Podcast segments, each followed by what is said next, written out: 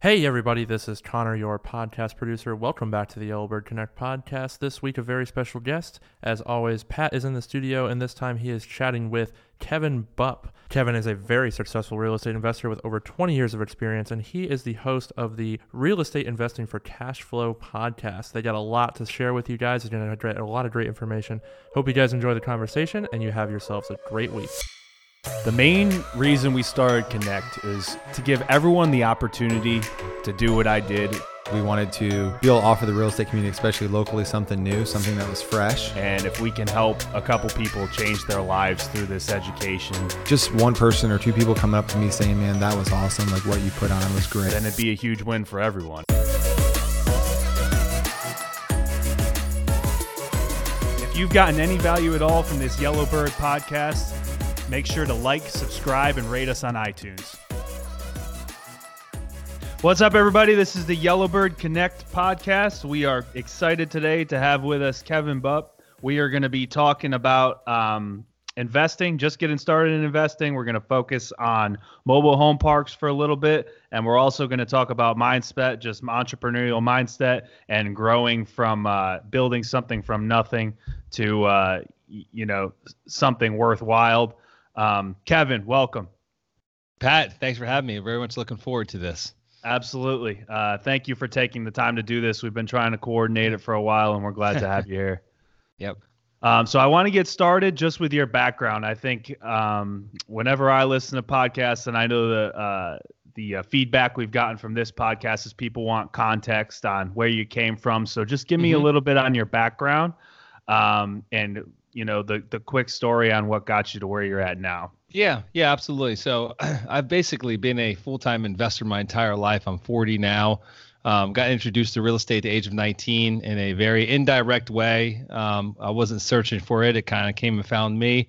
And um, that was through a girl I was dating. Her mom was dating some guy by the name of David. David was a real estate investor, and uh, uh, I became friends with David, learned what he did. He introduced me to the business. And uh, long story short, I started buying, um, you know, single family properties like a lot of people do. Um, this, I followed him around, and he was my mentor for about a year and a half. I kind of just helped him out wherever I could in his business. Uh, you know, aside from tending bar in the evenings and going to school. Um, I worked with him. I was at his home office out in the field, what have you, and did that for close to a year and a half. before I actually went out and actually bought my own property. And so I was 20 years old when I bought my first single family investment. Did that for for many years. Um, ultimately scaled a pretty large uh, single family portfolio of rental properties. Um, as well as uh, hundreds of apartment doors, uh, as well as some other miscellaneous commercial real estate, and then uh, pretty much lost it all in 2008.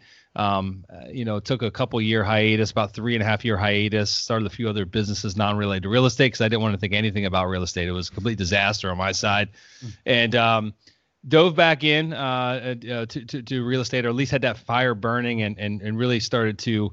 Uh, identify you know where that fire was going to lead me you know late 2011 and and ultimately by accident again that's kind of how my life goes I was introduced to a guy by the name of Randy Randy owned mobile home parks here in Florida I had no interest in what Randy was doing, but I had lunch with him anyway, and left that two-hour lunch with a newfound passion and and uh, focus of mobile home parks. And I really wanted to buy one. Again, this is back in 11.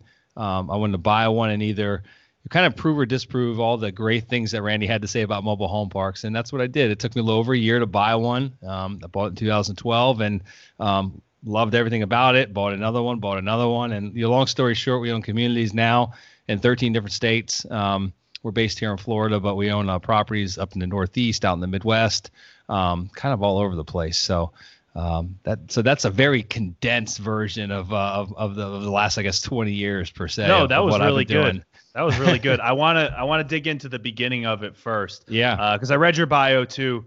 Um, you know, you talk about always having that mindset. You, you want to call it what you what you will. The the buzzword for it now is like the entrepreneurial mindset, but I see mm-hmm. it in kids now. It's it's being able to know how to make money, right? right? You went out, you had a paper out. Okay, I'm into this. Let's do more of it. How can I scale this? You know, you, you had the business in your parents' garage. How can I scale putting, you know, right. uh, audio systems? Like just that mindset. Uh, you see a lot of those type of people in this space. Um, so can you talk about the transition from like doing those doing those first money making things to why did you end up uh, getting into real estate? Was it just I, I know you mentioned you mentioned your uh, you know that guy Dave at the time, Mhm. but how did you end up being like this is this is the answer here in real estate Yeah. and not something else? Yeah, yeah, no, that's a great question. You know, I, I, um, I came from, I, I mean, I came from a very, very solid household. Both my, both my parents are still married. You know, but very much blue collar. You know, we never went without, so I'm not going to act as though I came from like rags to riches or anything like that. I mean, we always had food on the table. You know, typically went on like one family vacation a year. You know, just had a normal middle class life. However, didn't you know didn't have a lot of extra money to spend. You know, Christmas was pretty much on a budget every year again, but we had gifts. You know, so again, this isn't like hey, we had we got literally Cheerios on a plate for Christmas morning. You know, like it's we had you know we had everything we needed, and it's all relative, right? However, you know my probably my early like you know I was like nine ten years old I really got into like BMX bikes. And uh, um, I was really into like BMX racing. And I had a bike you know and it wasn't all that cool. It wasn't an expensive bike. And and I I just remember that being like the first time I'm like I wish I could make my own money you know what I mean? And uh, neighbor one of the neighborhood kids that actually had the the paper out that I that I ultimately ended up getting uh, you had to be 12 to get it. He was about to go off to uh, to college. And I'm like I'm getting that paper out. Because I, I know I, he rode a really cool bike and he had things and I knew that he made like fifty dollars a week and I'm like, God, that is a lot of money. You know, like two hundred dollars a month at that age. I'm like, holy crap, I could buy whatever I want. um, and so like it really just came from a, a point of I know my parents don't have it. I'm not even going to like ask them. I'm not going to be a little pesty kid saying, "Oh, please give me this," you know, because I know they didn't have it. They worked hard, but they gave me what they had, but you know, no no additional.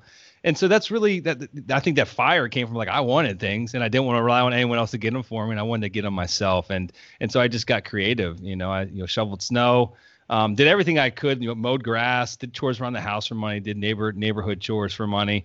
Um, really got into stereos at a young age. I had an older brother. He was like six years older than me, and uh, back then it was really cool to have a really loud stereo system. And he was driving. You know, he had a lot of friends over all the time, and and my dad was in electronics. He had a background in electronics, and so I always watched my dad tinker around in like the workshop and you know put together things and uh, take them apart. And and I just I, I just would hang out with him and watch what he was doing. And he kind of taught me the basics of like installing like an amplifier in a car. I mean, this is when I was like you know 11, 12 years old, and uh, how to do something like he was a pretty good carpenter, so like, he built like custom speaker boxes. He taught me how to do that. He had all the tools, so I just used like his workshop. And anyway, I learned how to make money doing that. As I had this paper out, I was you know literally installing car stereos and and uh, my brother's friends' cars out of my parents' garage, and that turned into something that, which was worthwhile at that age. And anyway, I mean, long story short, you know, leading up to to like high school and and and you know really real estate.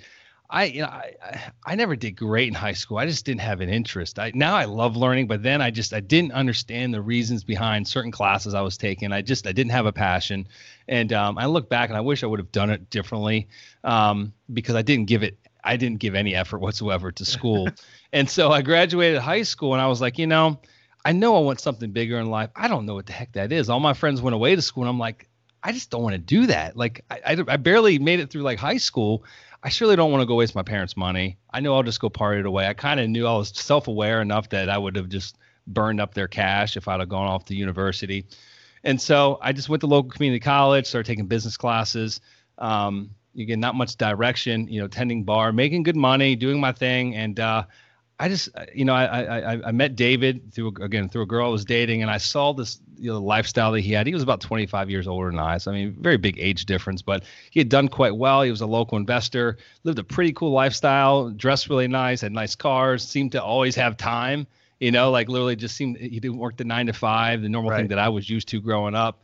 And um, anyway, Dave and I became pretty good friends just for me hanging around the house. And uh, he invited me to this real estate conference. And I I look back now and kind of reflect as to, and I've never straight asked him this question as to why'd you why'd you invite me? But now I look back, I'm like, he must have seen like a somewhat lost kid, you know, teen, you know, like 19 year old that didn't, you know, that maybe had a lot of skills, but hadn't really applied them yet, like in life. And you know, he obviously saw something bigger than what I did.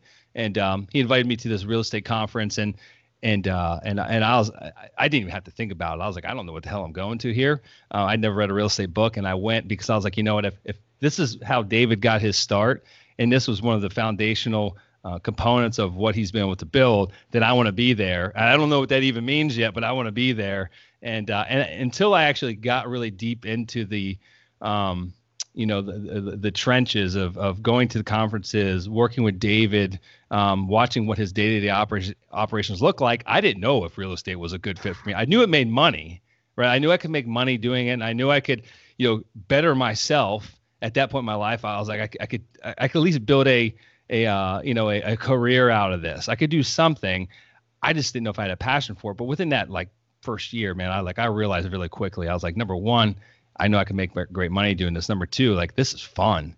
This is fun. This this is the art of communication. You know, communicating with buyers and sellers and agents and contractors, negotiation. You know, like that that that was just so much fun to me. Again, I was tending bars. I was always an outgoing person and right. always loved interacting with people. And this was a way for me to do it and make money while I was doing you know something I really enjoyed. And so, um, and I just grabbed the hold of it, man. So I mean, long story short I realized I had a passion. I grabbed a hold of it and uh, just ran full speed as fast as I possibly could until 2008, and then uh, yeah. basically ran ran against the brick wall pretty hard. But you had a good couple years run up before that.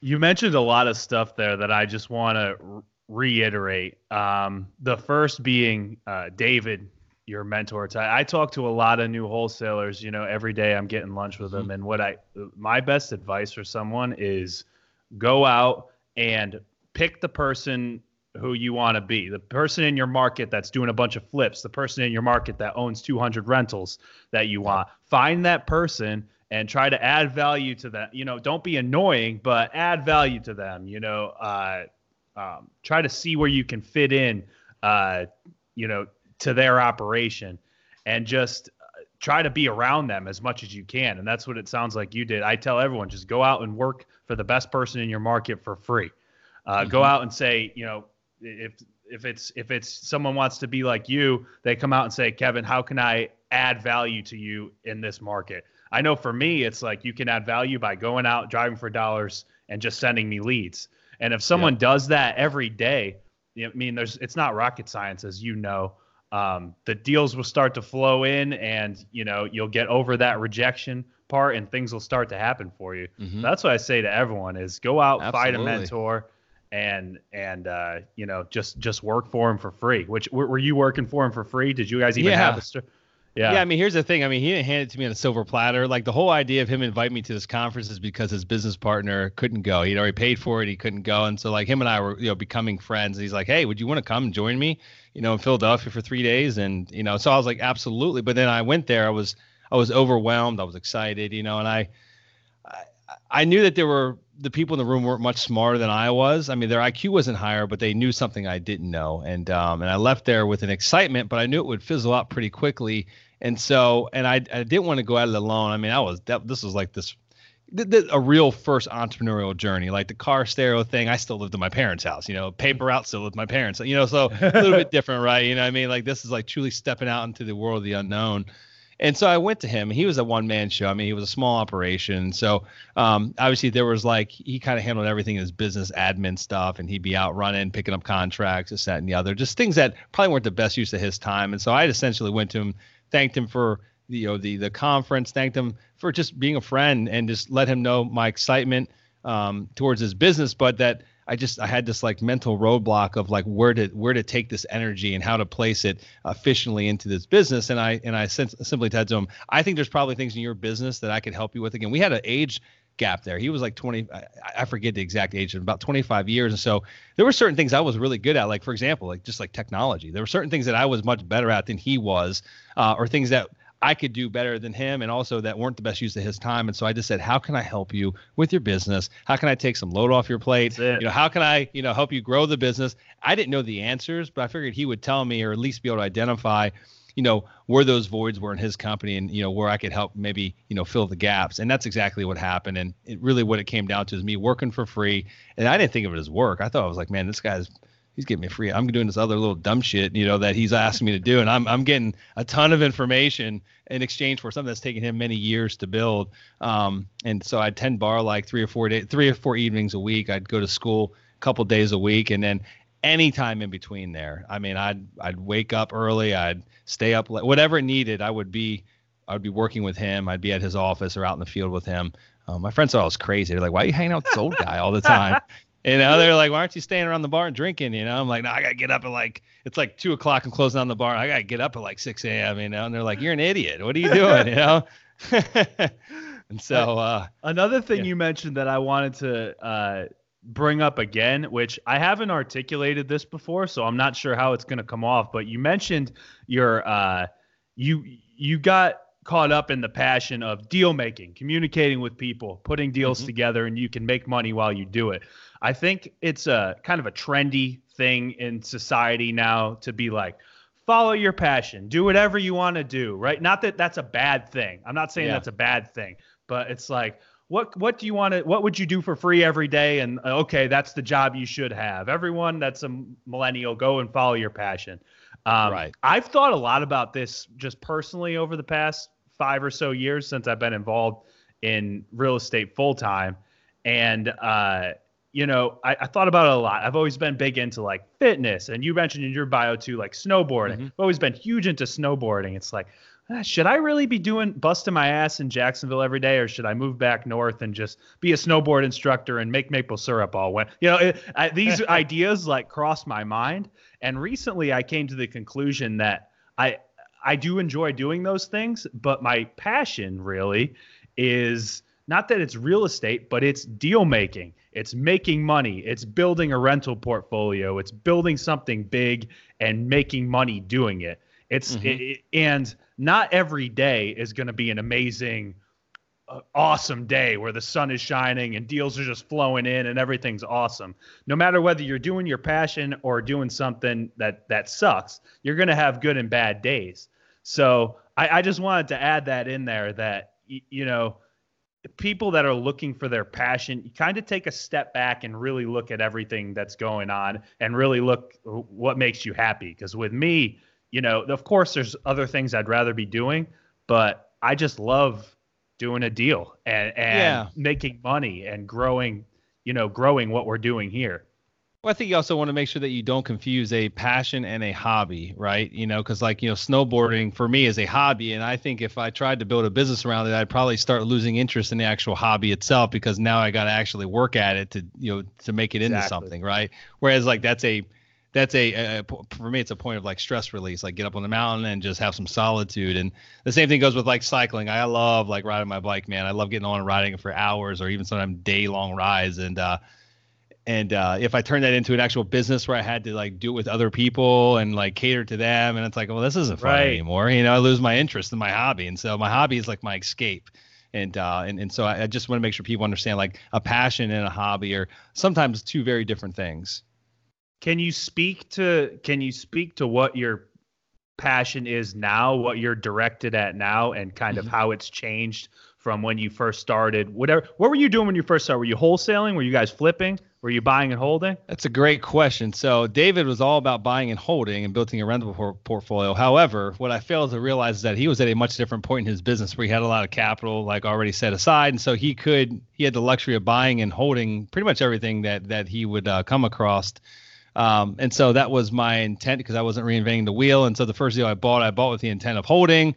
And shortly thereafter, within like six months, I realized that I'm I'm out of capital. Like I, I can't buy another property, you know, and uh, you know, or I, I could, but you know, it'd be a lot easier if I had like some working money or working capital to do it with. And so I sold that one. And then what I what it ended up turning it into is I would, you know, flip three properties, more so wholesale. I wouldn't I wouldn't fix and flip. I've had I have done some fix and flip, but not not to the extent of calling it a big part of my business. I hated that part of the business. And so most of the time I would either wholesale or I would rehab, but more of a rental, you know, grade rehab, not not like retail sale sales right. grade rehab.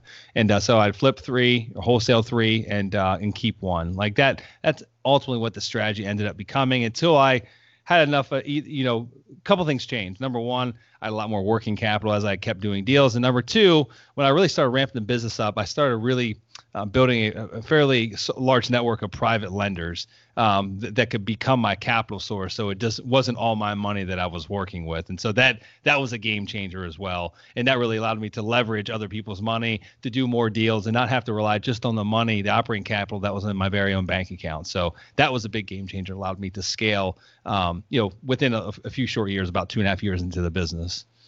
Got it. So what, So it really, it really, it really transitioned more to like buy and then have rentals. And so a lot of times we'd buy like, uh, just give an example, we'd buy seven to ten uh, properties with private private lenders' money. You know, renovate them, get renters in them, and then we'd go get a commercial loan, take out those seven, you know, to ten private uh, notes on those properties, consolidate them, you know, cross collateralize into one loan, and then get all their money back and go do it again. Go buy seven to ten more properties, do it again. Seven to ten more, do it again. That that's kind of our that was our game with the single family space back in the day, and so it was all about keeping them as a long term rental portfolio. So when uh, it, it's really interesting because that's very similar business model to what we have doing now. We keep about half of what of what we do Mhm. each month. Um, what was obviously downturn was a, a, a rough time for everyone. How many houses did you own? Uh, 100, 122 when the okay. And the yeah, first the did it market did it was it like a domino effect? I mean, I always like getting into like how did it happen? Like you one person missed rent. Obviously the values went down, but the houses were still rented.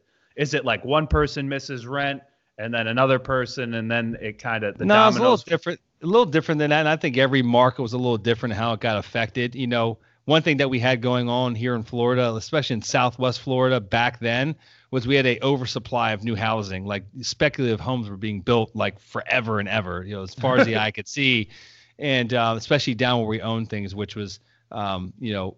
Tampa and South down to like Sarasota and Fort Myers area. There's a lot of excess land down in that region, and uh, there still is today even. But a lot of speculative homes were being built, and so what really started happening is number one, we started seeing the uh, kind of the warning signs um, of the market, just the general correction of like pricing and you know the uh, activity of sales volume and things like that.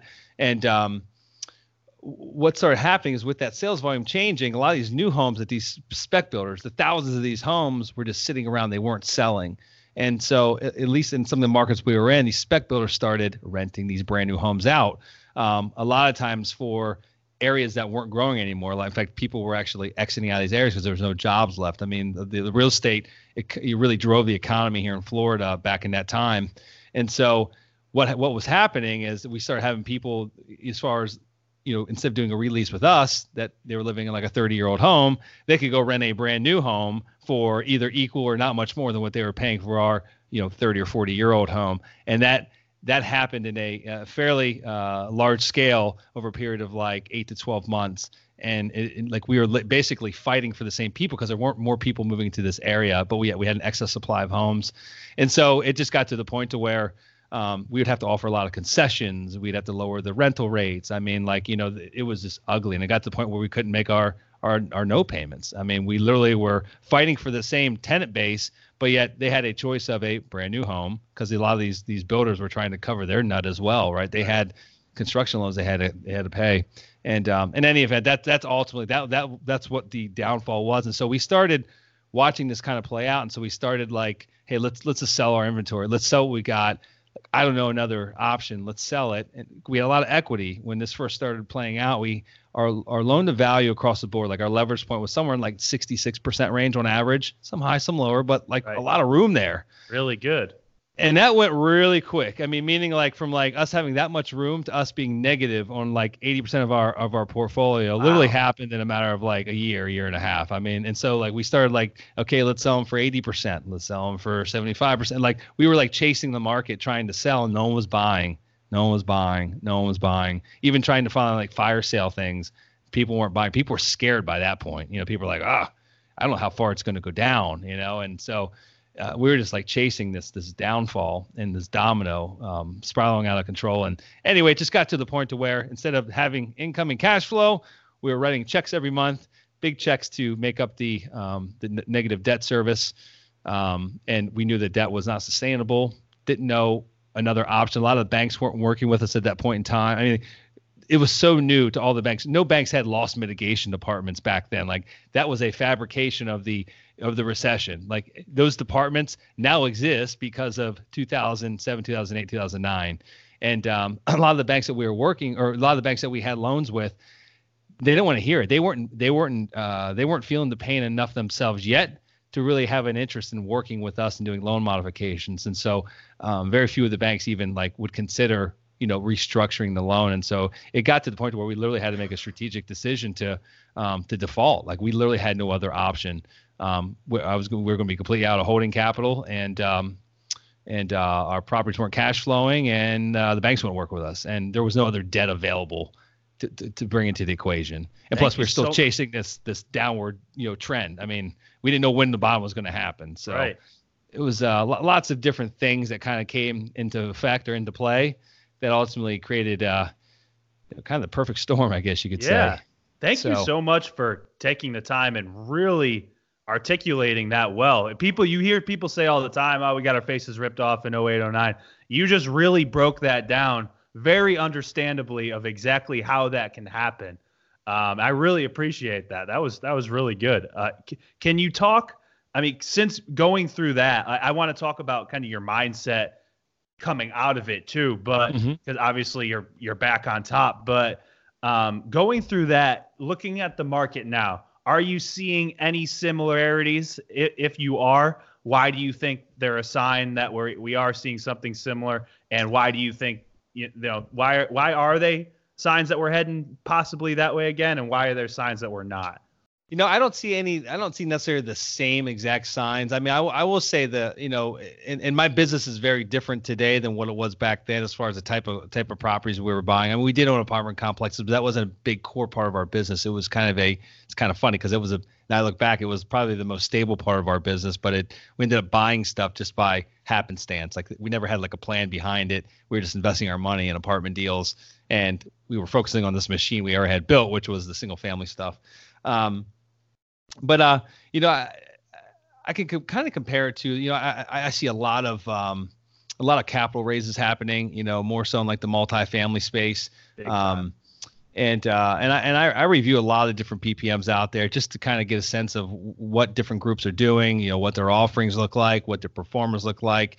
You know, how they're underwriting it. You know, if I can find some techniques or strategies that they're utilizing, we might not be utilizing, just just to get get an understanding of what everyone else is doing out there. And uh, you know, the thing I see is is a lot of folks really stretching as to you know what those rent projections are going to look like. Rents have been going up steadily for like the last 10 years, you know, and there's a certain point in time to where things become unaffordable or not just that, but you know, if your perform pro forma projections has, you know, rent increases at let's say it's 3%, um, which is, you know, based on CPI, which should be pretty conservative for the next 10 years, you know, not not not seeing the other uh, and not running uh, different variables in there as far as you know what happens if two years go by where there's no rent increases? What happens if uh, um, if you've got marked at year five you're going to do a cash out refinance and you intend to pay 60% of your investor capital back to them? What if when you go to refinance um, you can do a refinance but no cash out? Because that happened you know? If you wanted to do a refinance in 2009 and you want to get a lot of equity out of your property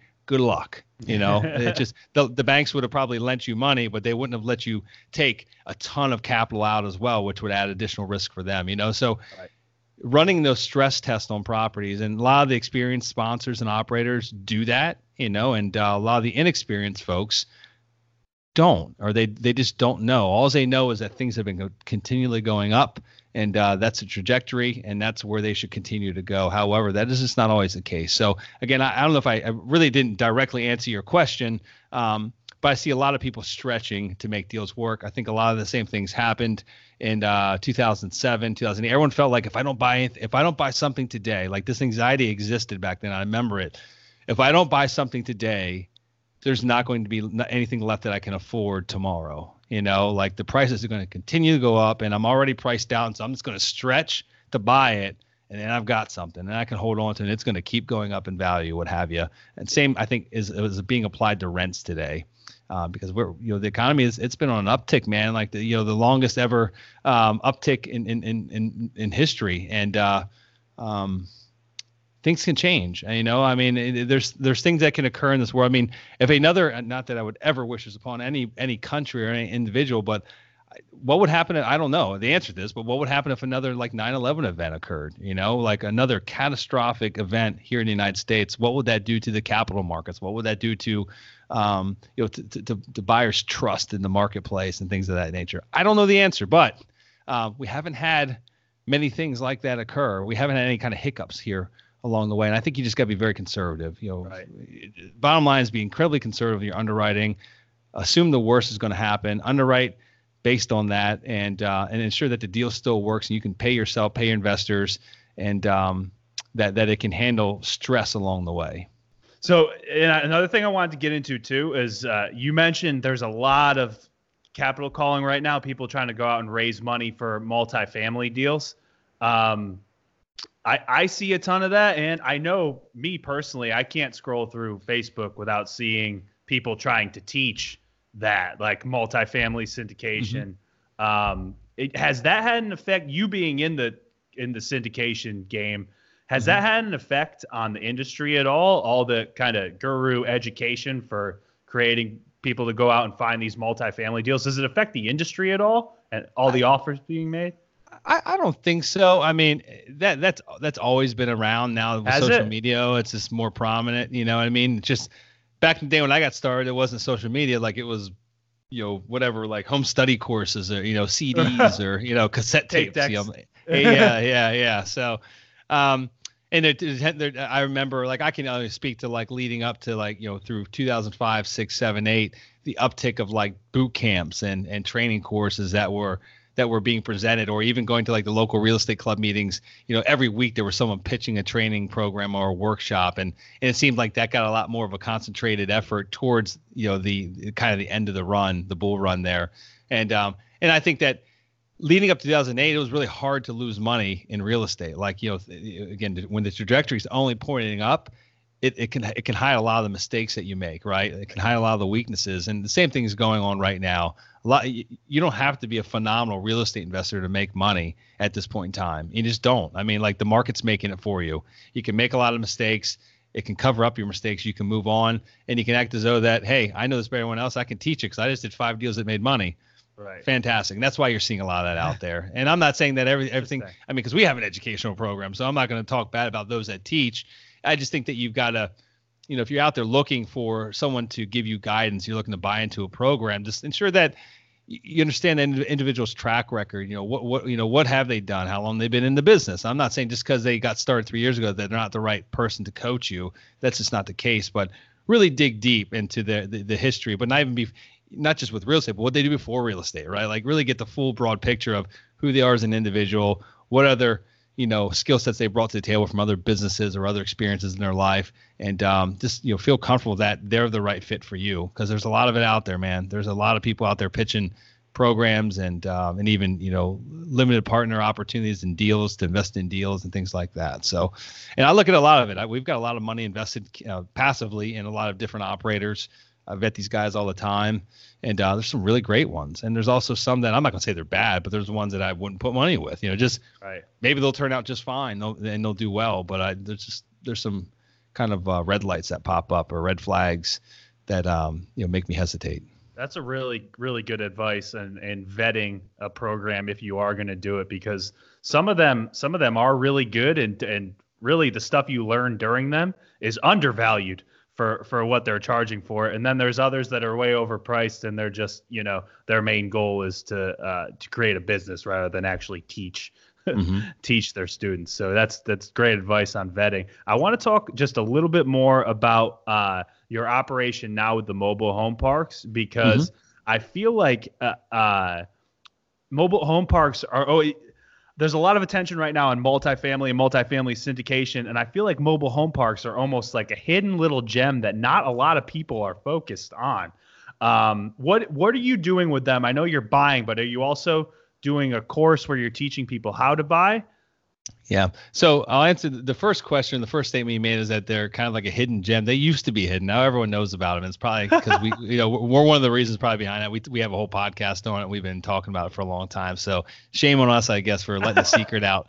Um, but yeah, so like it's definitely it's it's in like there's lots of institutional investors now in our space, lots of private equity firms, lots of big time investors pouring a lot of money into the niche, and so it's definitely tightened up a lot over the last two years. Two years. Uh, as far as yeah, it? a lot. Of, yeah, like last year we bought nine parks, um, and this year we uh, we've only bought one. Wound up buying two total, um, and we've killed a lot of deals this year. because the prices are gotten they've gotten so aggressive and um you know just we're very conservative so like we we, we need to know that it's going to be not it doesn't need to be a home run every time but you know these things they're not super easy to operate i mean they're not passive investments like some people might make you think um, they take a good bit of work and so if we're going to buy into something we don't want to you know be struggling to get single digit returns you know if we're going to buy it and a lot of these larger institutional players, their cost of capital is a lot cheaper, and their right. um, you know the returns that they need to hit are much different than that of our own. So, uh, with that being said, uh, you asked me about the, the, the coaching side of it. We do have a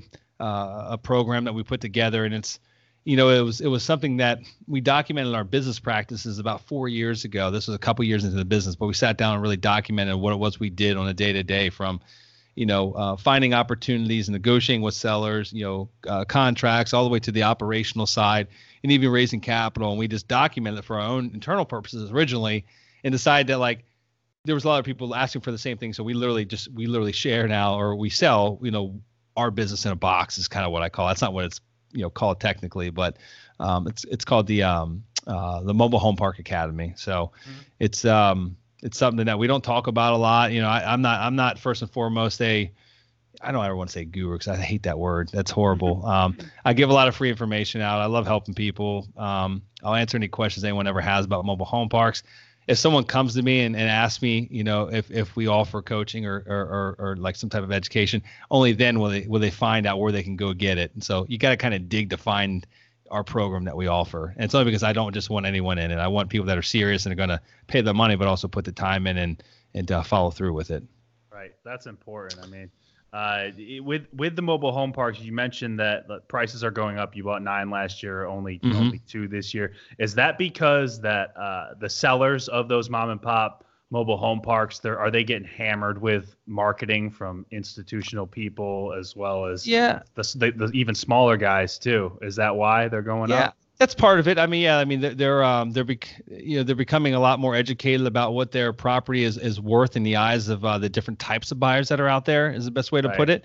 Um, you know, up until the the recent years, I mean, there were some bigger investors out there, but it it wasn't it wasn't the type of competition that that's out there right now with um some of this institutional capital. You know, some guys that have cost of capital that's in like the two percent range. It's really hard for us to compete against guys that have uh, capital that they're getting for you know two to three percent. It's just it's um right. it's a different world. So a lot of educated sellers. I mean, we've sold a couple of our parks. We're not really sellers, but um, we've taken advantage of it on our side. And some of the things that are a little smaller or maybe not markets where we look to, you know, we're looking to expand and you know grow our portfolio in. Um, we've unloaded some of these properties, and it's absolutely crazy what they've uh, what they've traded for. Um, I have a hard time making the numbers work myself, but again, it's really really interesting know. watching you talk about or hearing you talk about mobile home parks like that with the big institutional guys and what you guys are doing. I feel like it's the same as what we're doing in single family here in Jacksonville. You have us who we need to make money off the flips and rentals we buy, and then you have Opendoor who yeah, doesn't yeah. doesn't necessarily need to make money off the off the flips they're buying. So the numbers they're paying, I mean, we're flipping stuff to them, and the numbers they're paying, we have really? no idea how they're making it. Yeah, we've sold we've sold a few to Opendoor. Um, the same as with some of the uh, other institutional buyers. Um, these hedge funds that come in and are paying really good numbers uh, th- we're we're not competition for them. I mean, we can't even pay. We can't pay if someone call, if a, someone a lead calls me and they're saying they're putting their info into Opendoor too. It's like I'm not I'm not going to try to compete with that because yeah, what I tell them is we actually have to make money off the houses we buy. Opendoor's out there for market share right now. They're trying to change the game, give people yeah. good numbers for houses. Um, it's just a completely different business model. So it's it's funny. And then you mentioned that you're taking advantage of these of these buyers too, and you're you're making I'm sure great profits on the back end selling to them. Yeah, no, absolutely. It's just you got to be able to buy more though. That's that's the challenge, right? You got at a fair price. So, yeah, that, that's that's interesting that you guys are. Uh, I I never thought as a as a potential strategy with like an Opendoor offer pad. So you guys have actually sold properties to them. Now they won't they won't buy like heavy duty like fixer uppers though, will they? I mean they no, their, their their box is I think it's 1960 and newer, and if it's in real rough shape, they don't they can't. It's got to be and, pretty much livable of some sorts, right? Right, but that gives us, I mean, that allows us to stay in the game, right? Because we'll buy those all day. When Opendoor backs yeah. out of them, then it gives us an opportunity. But I met uh, at the IMN conference last year or two years ago now. I met a guy uh, who his whole business model was based on buying stuff off auction.com, Xome, County Auction, and selling it to Opendoor. That's his whole business. Really? So kind of like light bulbed in my head, like God, why are we not using, you know, Opendoor and stuff too to as a as an exit strategy? Yeah. So uh, uh, of course, uh, Opendoor ebbs and flows. Sometimes they're competitive offers, and sometimes they say back off and they're a little lower. But It's yeah. funny. We actually, so my wife and I just got done building the house, and uh, we had our other house, and like it was, we slowly moved over, and it got to the point I was like, I'm sick of going back to this other house. I mean, and uh, and we had a ton of equity in it. And I'm like, you know, what, let's just let for for for shits and giggles, let's put it, let's go Offerpad and um, uh, Opendoor. Let's we submitted to both just to see. Yeah. And uh, I forget, I always mix up which one we sold it to, but I mean, their offer literally came in within. Um, we, we we probably left about fifteen thousand dollars on the table, and you know maybe twenty, but that would have been us waiting around with a buyer. Mess, You know, just like it literally had it, it, was done within like three weeks from beginning to end.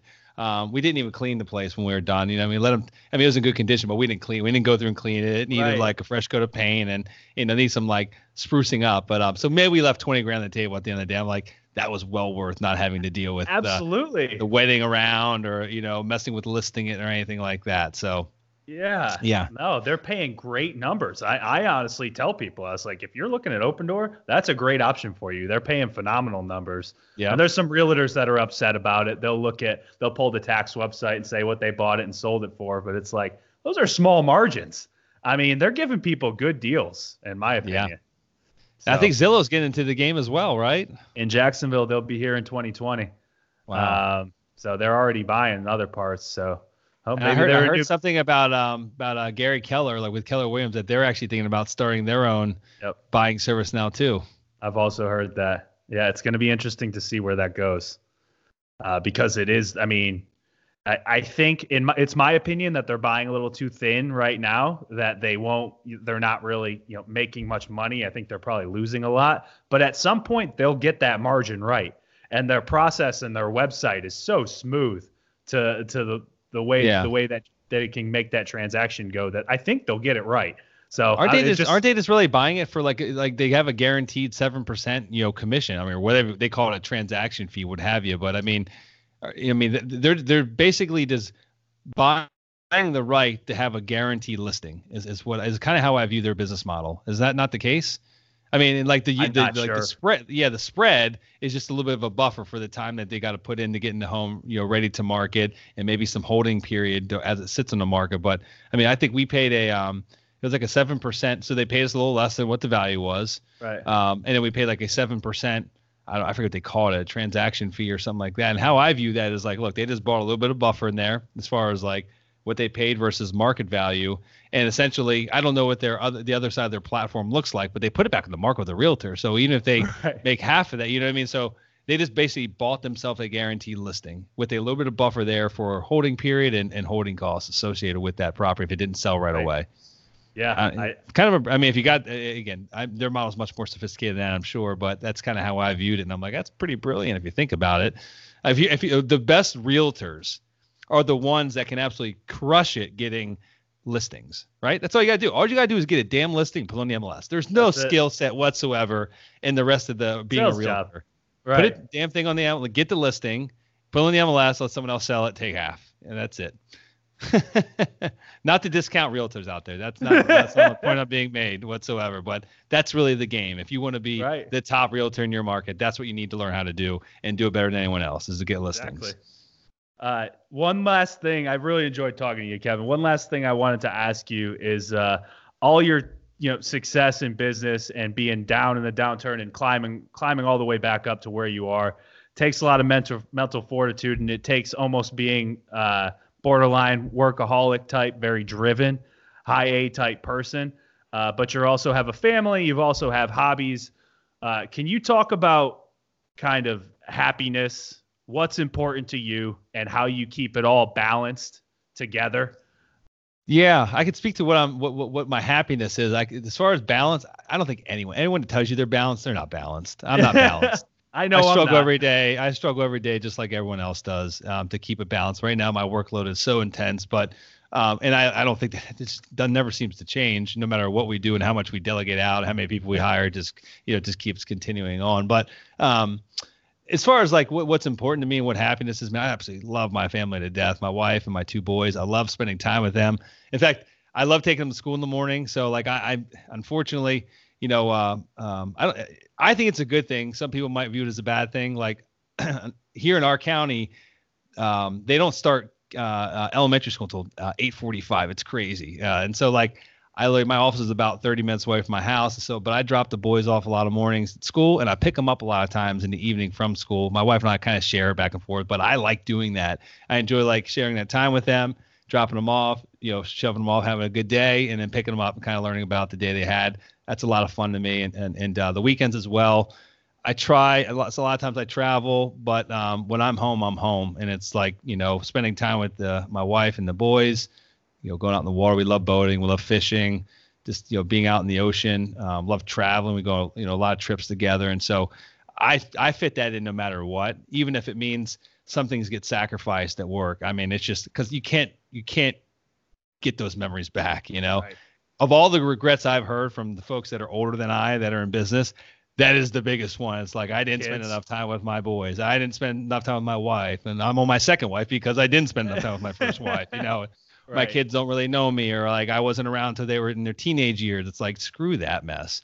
It's just not worth it, man. Um, so anyway, that that's incredibly you know, important to me, and that's happiness. As far as like structure of the day to day, I kind of live by my calendar. Um, like that that is the only way that I I can keep you know general structure. Um, uh, in my life and, and get things done, like things that are absolutely important, um, they get put on the calendar. And then I just literally like a like a you know pretty much like a robot all day or machine just follow the calendar. Like what's next? What's next? What's next? Um, and I normally try to plan the night before as to you know, like what's important, what's priority the next day. And if that calendar is not completely full, you know, fill in a couple little things in there that I just want to peck off the list. You know, like make sure that it's you know really items that are going to push the business forward. But again, make sure they get on the calendar because if they don't get on the calendar, they just don't ever get done. So.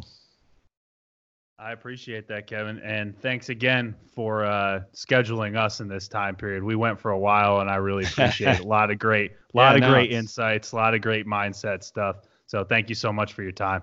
Yeah, thanks for having me, Pat. This has been a lot of fun, man. And thank you for everything you're doing for all the listeners that are out there and just how much you're helping them and, and give them value in their business. And, um, you know, mo- most people, I, I, get, you know, back when I started, there was no podcast. And uh, so for, for people like you and I and the, the, many other thousands that, that take their time, I know this is, takes a lot of time for you, right? This takes you away from your business to give value back to, you know, the, the thousands of listeners that you have. So just thank you for doing that because a lot of us wouldn't be where we're at if it weren't, weren't for folks like you.